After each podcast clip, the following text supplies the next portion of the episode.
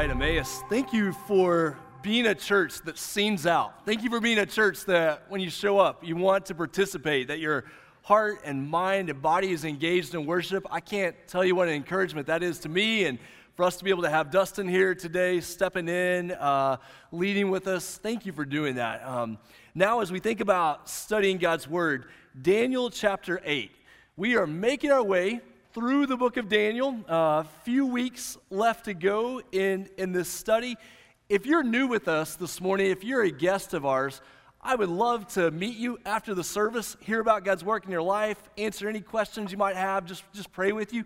If you want some more information uh, about our church, just text Emmaus OKC to 77411 and I'll get that information and reach out to you. But I would love to meet you in person this morning as well. If you're watching online, uh, connect with us there in the Facebook comments, and, and we'll reach out to you that way as well. We're just thankful that you're here. And I know when you come to a church service and maybe you're jumping into the middle of a sermon series and you haven't known what's going on up to this point, it can be hard to kind of catch up with what's happening.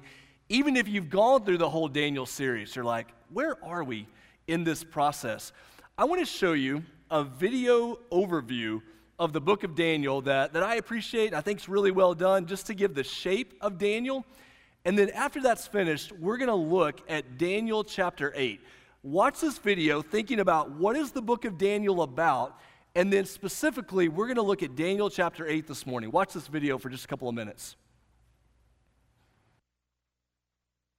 The book of Daniel the story set right after Babylon's first attack on Jerusalem, and they had plundered the city and its temple and taken a wave of Israelites into exile.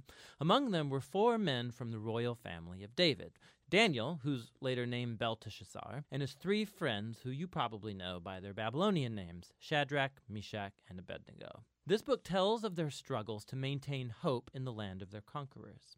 The book's design seems pretty simple at first. Chapters 1 through 6 contain stories about Daniel and his friends in Babylon, while chapters 7 through 12 contain the visions of Daniel about the future. But this two part shape is made even more interesting by another design feature, and that's the book's language. It begins in Hebrew, the language of the Israelites, but chapters 2 through 7 are written in Aramaic, a cousin language to Hebrew spoken widely among the ancient empires. But then in chapters 8 through 12, it goes back to Hebrew. This design shows how chapters 2 through 7 are a coherent section, but it also highlights the importance of chapters 2 and 7 for understanding the later chapters of the book. Let's just dive in.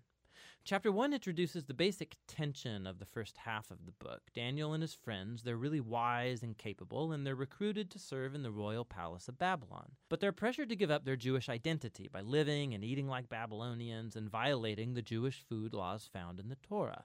So they refuse, and they choose faithfulness to the Torah, and it puts them in danger. But God delivers them, and they end up being elevated by the king of Babylon. After this begins the Aramaic section, which you'll see has this really cool symmetrical design. So, first, the king of Babylon has a dream that, it turns out, only Daniel is able to interpret. It's about a huge statue made of four types of metal, and it symbolizes a sequence of kingdoms, and the head is Babylon. But then a huge rock comes flying in, and it shatters the statue, and it becomes this huge mountain. Now, this dream is the first of many symbolic visions in the book, and this one introduces the basic storyline of them all.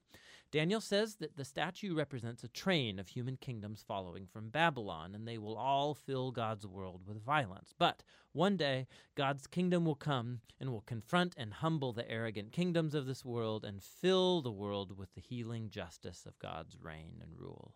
After this, chapter 3 tells the famous story of Daniel's three friends who refuse to bow down and worship a huge idol statue, which, like the statue in chapter 2, represents the king and his imperial power. And so the friends are persecuted. They're thrown into a fiery furnace. But God delivers them from death, and they're exalted by the king, who now acknowledges their God as the true one. After this come a pair of stories about two Babylonian kings, the father, Nebuchadnezzar, and then his son, Belshazzar. They're both filled with pride because of their imperial power. And so, like in chapter 2, God warns them both through dreams and then visions, which, also like chapter 2, only Daniel can interpret. He says that both kings are to humble themselves before God, and both kings arrogantly resist. So Nebuchadnezzar is stricken with madness. He becomes like a beast in the field. But then he humbles himself before God, and his humanity returns to him. He's restored as king. This is in contrast with his son, Belshazzar, who doesn't humble himself before God, and he's assassinated that very night. Now, these two stories draw this imagery from Genesis chapters 1 and 2 and Psalm 8, where humans are depicted as the royal image of God. He's given them authority to rule over the beasts of the field and the birds of the air on behalf of God, who is the world's true king. But when human kingdoms forget that, when they rebel and make themselves and their power into a god, they become less than human, like violent beasts who will face God's justice.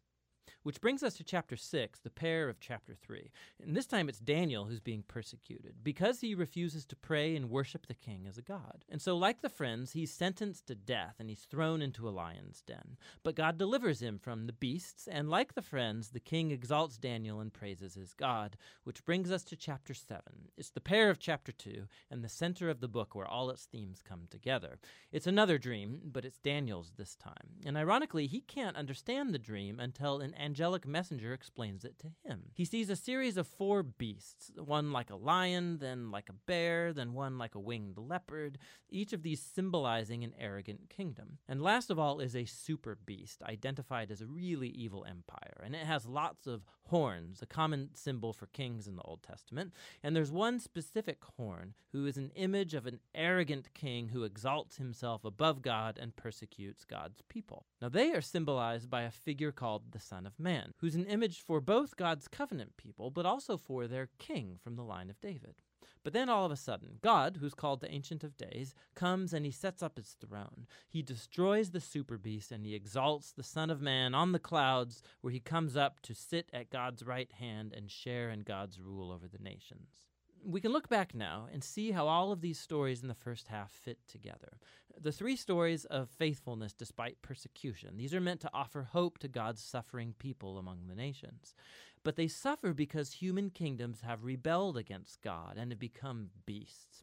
And so these visions encourage patience, that God's people are to wait for him to bring his kingdom and rule over our world and vindicate his suffering people. But it raises the question about when God is going to do that, and that's what these final three visions set out to explore.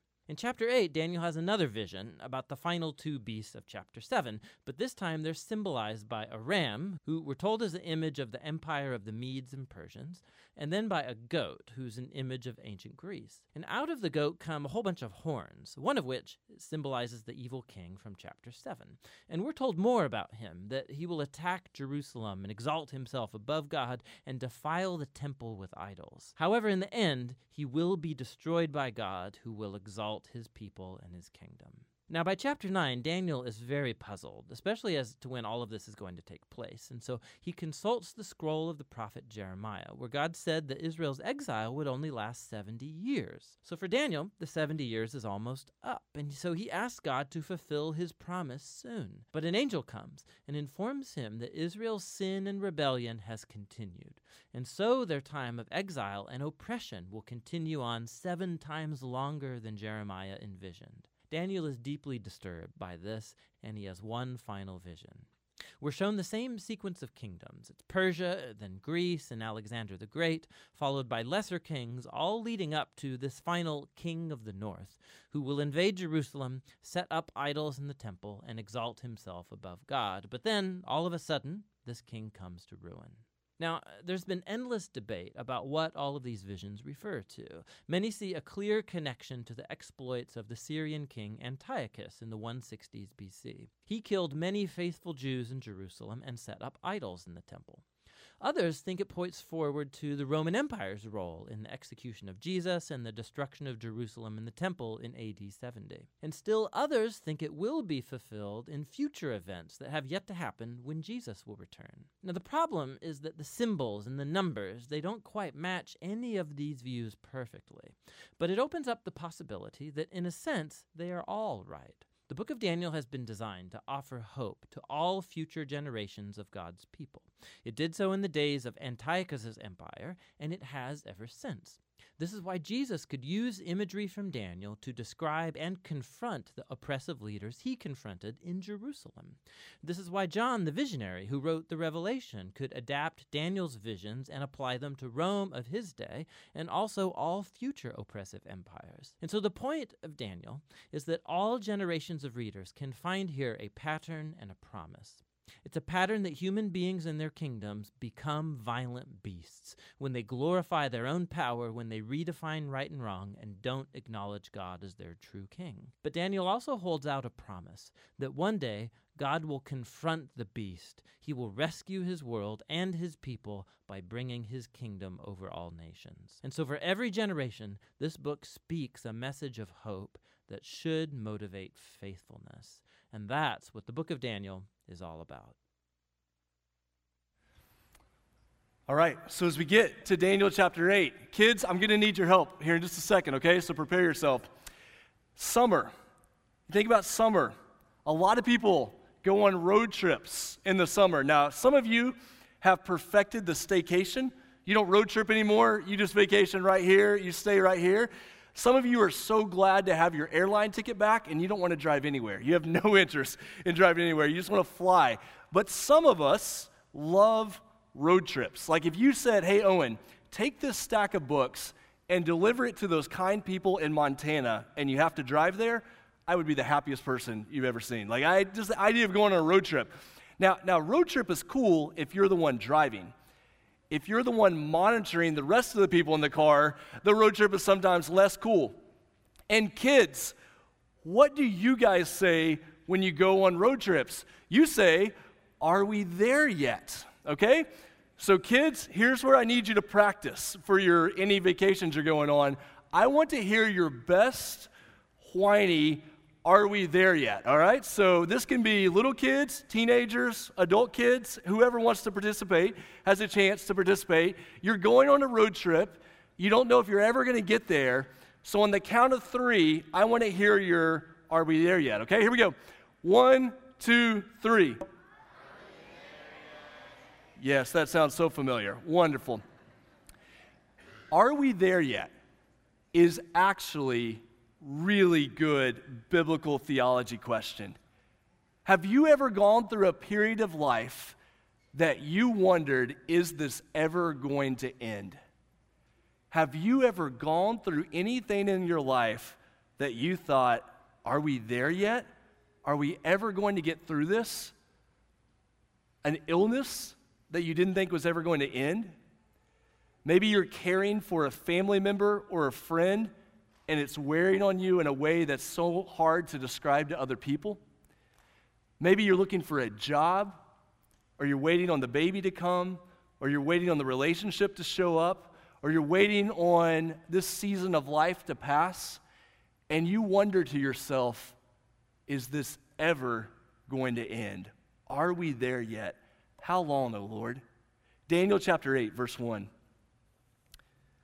In the third year, of the reign of King Belshazzar, one of the last rulers of the Babylonians here, a vision appeared to me, Daniel, after that which appeared to me at the first. So he's saying, I had this vision in chapter 7 of these four beasts, but I'm having another vision, and the visions are connected.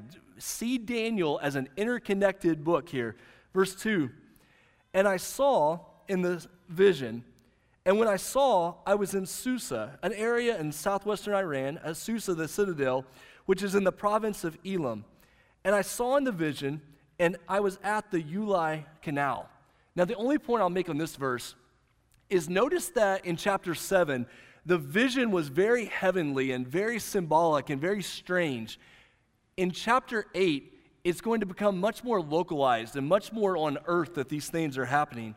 Verse 3 I raised my eyes and saw, and behold, a ram was standing on the bank of the canal. This ram had two horns.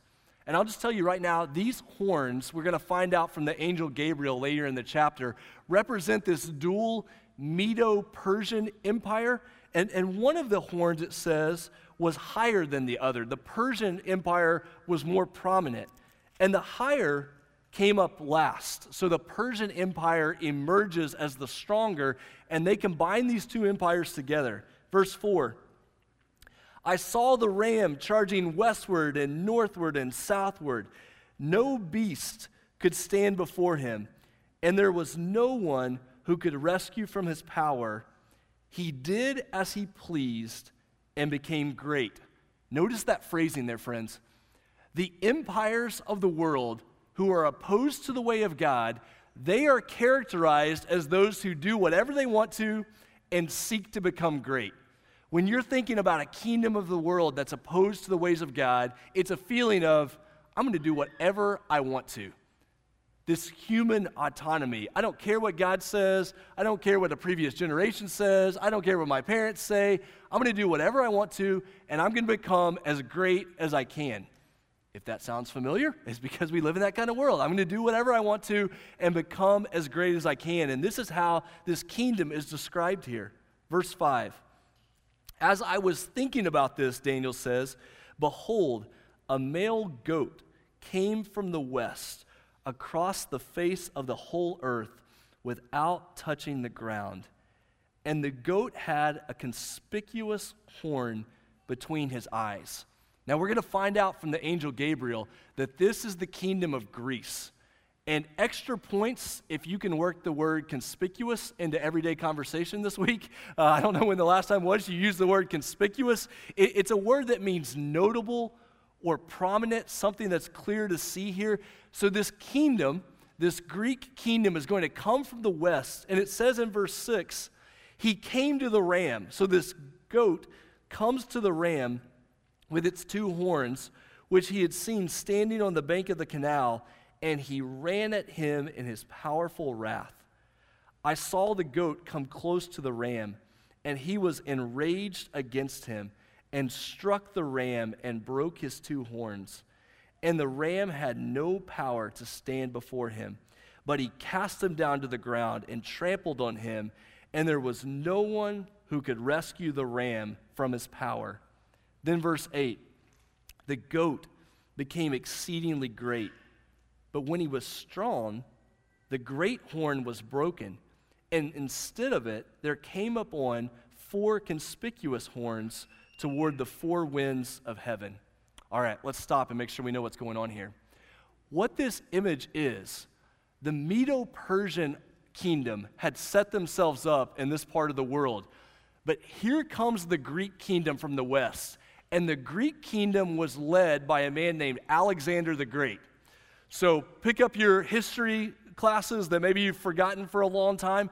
Here comes Alexander the Great, and Alexander the Great is the little horn that is rising up here with all of this power.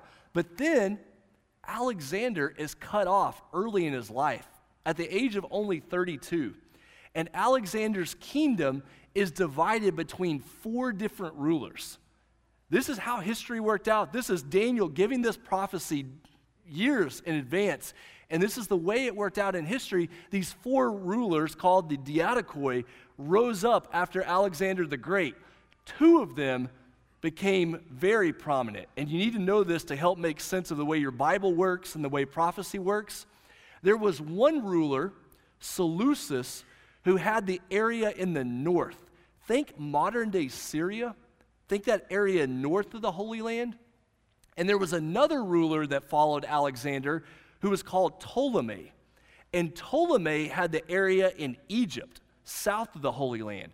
So you had these two rulers after Alexander the Great that were coming into this area, and they began to have power, especially this ruling group in the north, in Syria and Seleucia, this area to the north. They had a lot of power. Look what happens in verse 9 out of one of them, and what he's going to refer to is this northern group that took over after Alexander the Great. Out of one of these four came a little horn, which grew exceedingly great toward the south, toward the east, and toward the glorious land. This little horn that rises up here is a figure from history called Antiochus the Fourth. Antiochus IV was one of the rulers up in this northern area, And he was even given the nickname Epiphanes, uh, an appearance of the gods. This ruler became great, not only in his power, but also in his own mind. Uh, he had the ultimate little man syndrome. He's this little ruler who thinks that he is like God. Verse 10 this little horn grew great, even to the host of heaven, even up into the stars. And some of the host and some of the stars, this little horn threw to the ground and trampled on them. Now, Daniel, in his dream here, is using host and stars of heaven not only to refer to the stars, but it becomes dual imagery for angels and then ultimately for the people of God. So when you see these hosts being thrown down, it's a sign that there's spiritual warfare going on here, and this spiritual warfare is going to result, here's the key, in the people of God being attacked. Verse 11. This ruler, this, this horn, this little horn, Antiochus IV, became great, even as great as the prince, as, as the priest of the host, as the ruler of the host of God. And the regular burnt offering was taken away from him and the place of his sanctuary was overthrown. Now, I know that's just one little verse in the Bible, but there is so much history packed into that little verse. What happens in history is in the year 167 BC, Antiochus begins to outlaw the practice of the Jewish faith. The Jewish Sabbath is set aside. He outlaws being able to follow the Jewish laws, and famously, Antiochus comes in and sets up an idol in the temple and then sacrifices a swine on the altar. And if we know anything about the people of the Jewish faith at the time, the idea that a swine would be sacrificed would be the ultimate punch in the gut. The idea that the temple of God would be used in this way, and it becomes not a temple to the creator God, it becomes a temple to Zeus, it becomes a temple to their God and is used in this very sacrilegious way. And Antiochus sets up his power in God's temple in this way. Well, three years later, there's a Jewish leader, a Jewish man named Judas Maccabeus. Uh, his nickname was the Hammer. If you need to give anybody a great nickname, just go with Hammer. Uh, so Judas was the Hammer, and he came in and led a group of people who opposed Antiochus and ultimately brought back the temple. And they cleansed the temple. And this is the holiday that you probably know as Hanukkah. When the temple was restored, when things were made right again, and the Jewish people were put back in this place, all of that is happening with this one little verse here in, in Scripture. Verse 12. Verse 12, what happens? We know that the people of God at this time, when Antiochus is ruling, they will be given over to this little horn, together with the regular burnt offering because of the sins, and it will throw truth to the ground and will act and prosper. What do we know about the pattern of the kings and the rulers at this point, I wanted you to see what's happening here with the pattern that Daniel's giving us. When worldly kingdoms set themselves up against God, it's not just a battle in this world, it's a spiritual battle. And let me just remind us of that this morning because sometimes in day to day life, this gets lost. Friends, we are in a spiritual battle. And to think otherwise misses everything that's going on around us. Daniel, in his dream, is reminding us that what is happening is not just happening here on earth, that there are spiritual realities at work. And when worldly kingdoms set themselves up to be opposed to the way of God, can you guys jump, jump to that next slide that kind of gives this pattern? There's a spiritual battle happening, it's not just physical, that the wor- kingdoms of this world are prideful that they set themselves up against the people of God, saying, We're going to do whatever we want, whenever we want, however we want. And the kingdoms of this world are known as those who are deceitful, who lie on purpose to gain power, and who are destructive, who will run over anything and everything in their path to get the power that they want. This is the image that Daniel sees in his dream. How does Daniel respond to this in verse 13? Look at this phrase. Underline this phrase, circle it, look at it here in verse 13. In the middle of this, Daniel heard a holy one speaking, an angel of the people of God. Another holy one said to the one who spoke, For how long is the vision concerning this regular burnt offering and the transgression that makes desolate and the giving over of the sanctuary and the host to be trampled underfoot? Notice that phrase there. How long?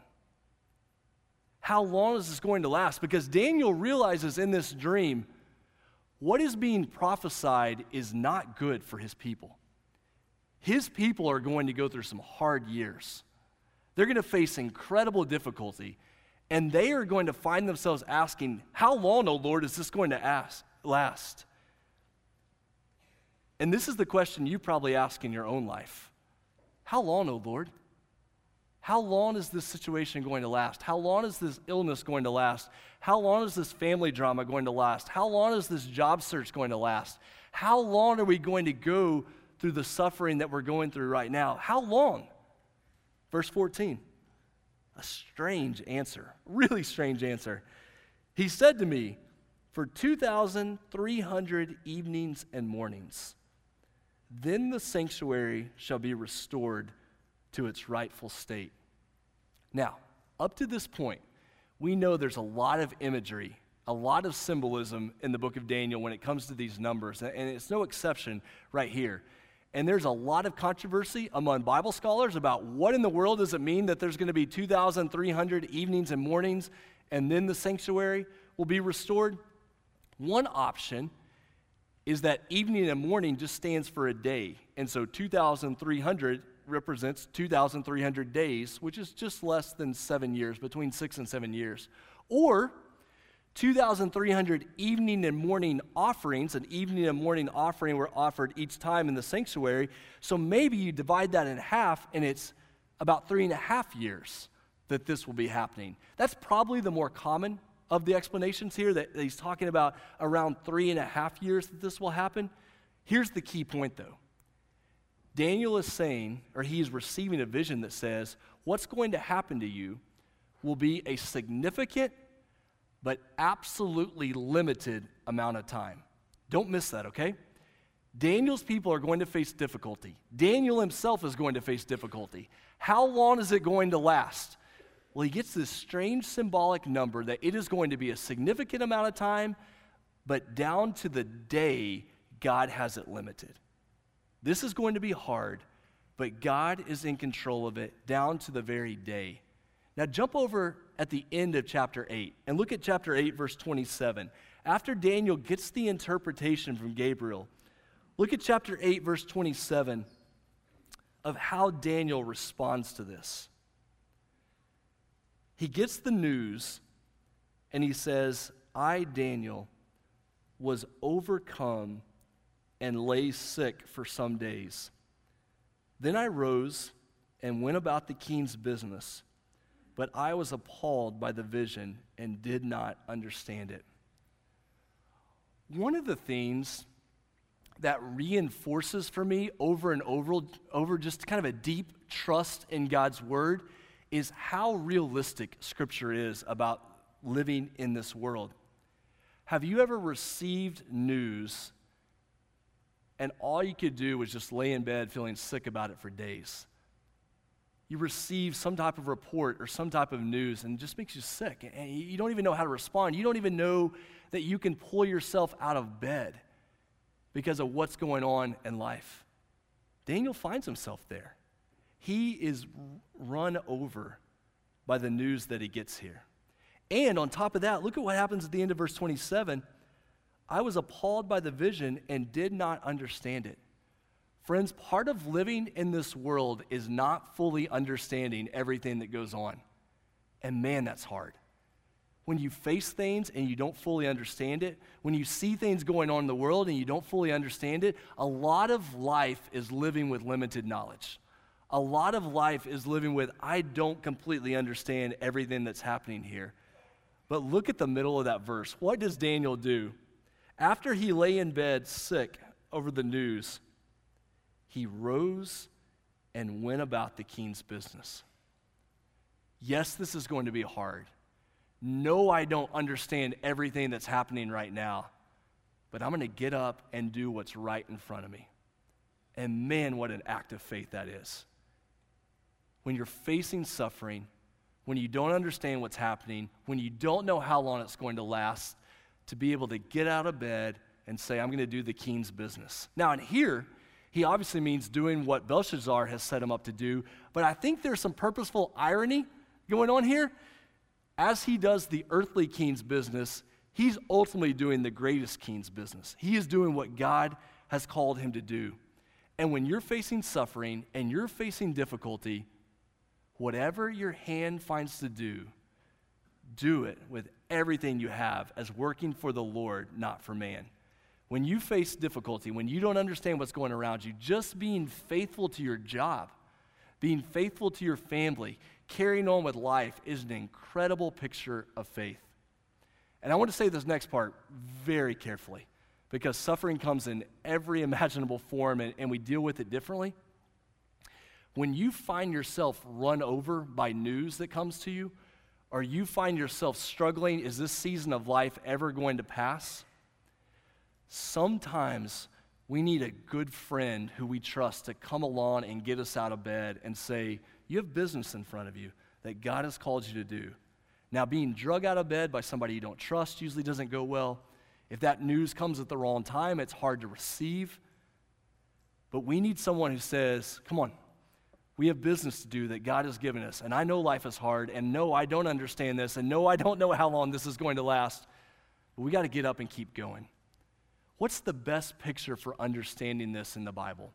The best picture that I know of comes in 1 Peter chapter 5. If you would, turn to your Bible, scroll on your phone into the New Testament, almost to the very end of the New Testament. 1 Peter chapter 5. The more I've studied Daniel, over the last few months, the more I see connections between Daniel and 1 Peter. Man, those books are tied together. As you think about Daniel in your mind, in your Bible, connect it to what's happening in the book of 1 Peter in the New Testament. Because in 1 Peter, you have a group of people that are in exile. They're, they're away from the land and they're undergoing all kinds of suffering. And Peter is writing to them about how to be faithful. So here's what I want you to have as we go home today when we live in a broken world, and when you face those events in life that you think, I don't know how I'm going to keep going, how do you maintain faith? How do you keep going? How do you get out of bed and do the king's business? 1 Peter chapter 5 verse 6.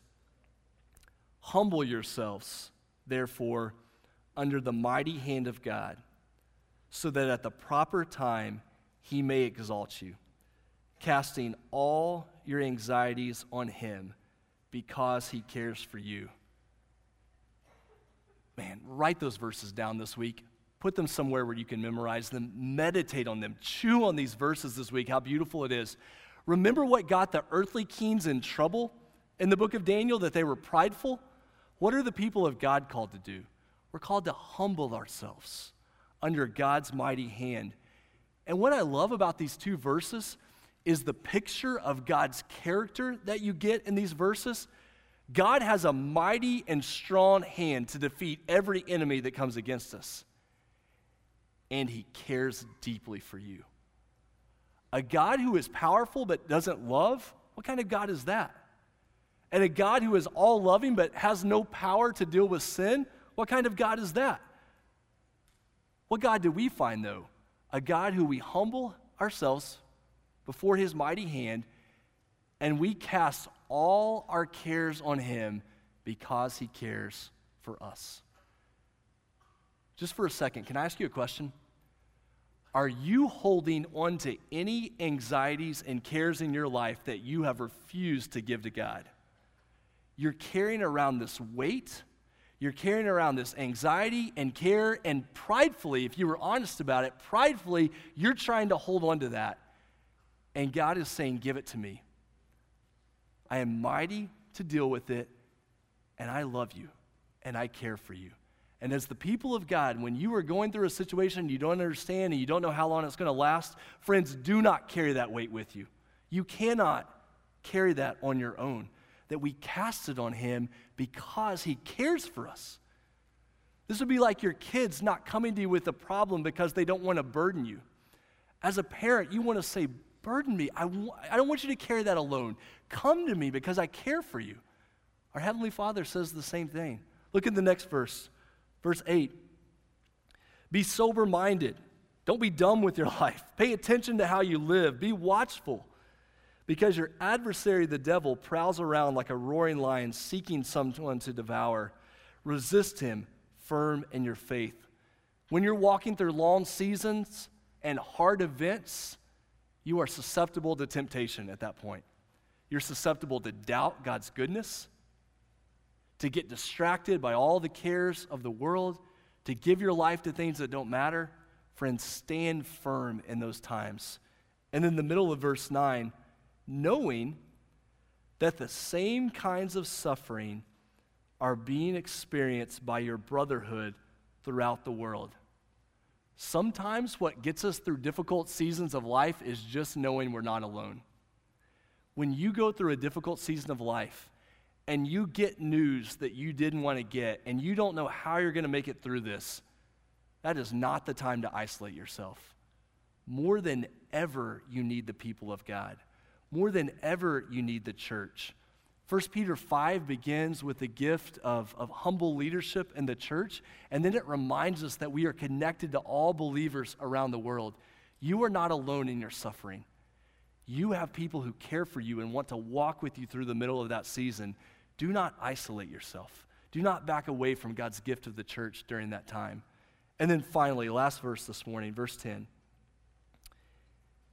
And after you have suffered a little while, and man, it doesn't often feel like a little while. It feels like a long time. Uh, what 2 Corinthians 4 calls our light and momentary troubles don't often feel light and momentary. They, they feel hard, like they're never going to end. But it says here, after you have suffered a little while, the God of all grace, who called you to his eternal glory in Christ, will himself restore, confirm, strengthen, and establish you. The God who upholds the world, who is ultimately faithful, will be faithful to carry you through whatever you are facing right now. And let the word eternal be stronger than anything you're facing right now. God's eternal weight of glory far outweighs anything we face right now. So we set our attention not on what is seen, but on what is unseen. Because what we see with our eyes is temporary, but what is unseen is eternal. And when you find yourself asking, how long is this situation going to last? How long is this season of life going to endure? It is so short when you put it in contrast to eternity.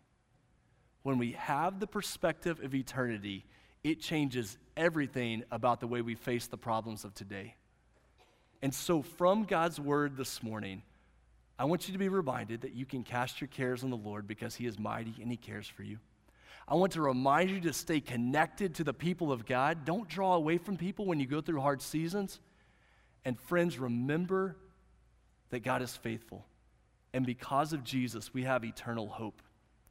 And if you're here this morning and you say, that sounds like good spiritual language, and I'm glad you're trying to give people hope, Owen, but I'm not sure I buy into that. Can I remind you this morning that when we talk about eternal hope this morning, this is not something we're talking about based upon ourselves or something we've tried to make up. Our eternal hope is based on who Jesus is and what he has done. And this morning, I want you to know that he died on the cross for your sins, and he rose again to defeat death and every enemy that sets itself up against you. And so this morning, if you have never trusted in Jesus for salvation, if you don't know that you have eternal hope, if you have no idea how you're going to get through this season of life on your own, your hope is Jesus Christ. I would call you to trust in him. I want to pray for us. After I pray for us, we're going to stand up and sing a final song about where our hope is found. I'm going to be down here at the front. We're going to have someone else down here at the front to pray with you. If you're going through a how long, O Lord season, are we there yet? Am I ever going to make it through this? We want to pray with you. If you've never trusted in Jesus for salvation, we want to pray with you. Let's use this time of response to commit ourselves to the Lord. Let me pray for us.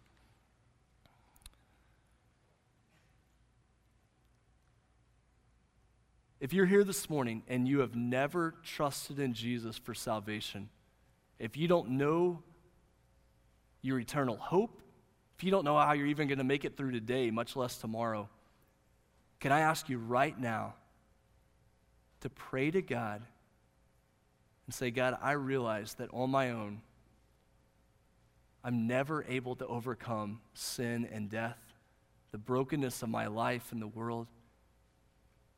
My only hope is that Jesus died on the cross to defeat the power of sin.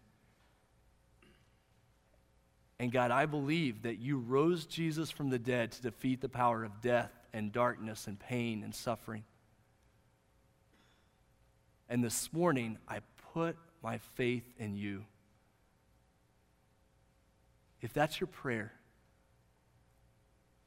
don't leave this room without talking to someone, letting someone know about your desire to trust in Jesus for salvation. You can come down front during this song, talk to us afterward. And friends, if you're here this morning and you're in the middle of a season of life that feels like it's never going to end, you're caring for a family member, you're going through an illness, you're searching for a job, you're just, you're just stuck in life and can't see the next step. Maybe facing graduation in a new season of life or retirement in a new season of life. Can I remind you that God loves you? Cast all your cares on Him because He cares for you. Don't carry that weight anymore. Father, thank you for your goodness. And with this song and this time of prayer, God, we commit ourselves to you. We pray this in Jesus' name. Amen.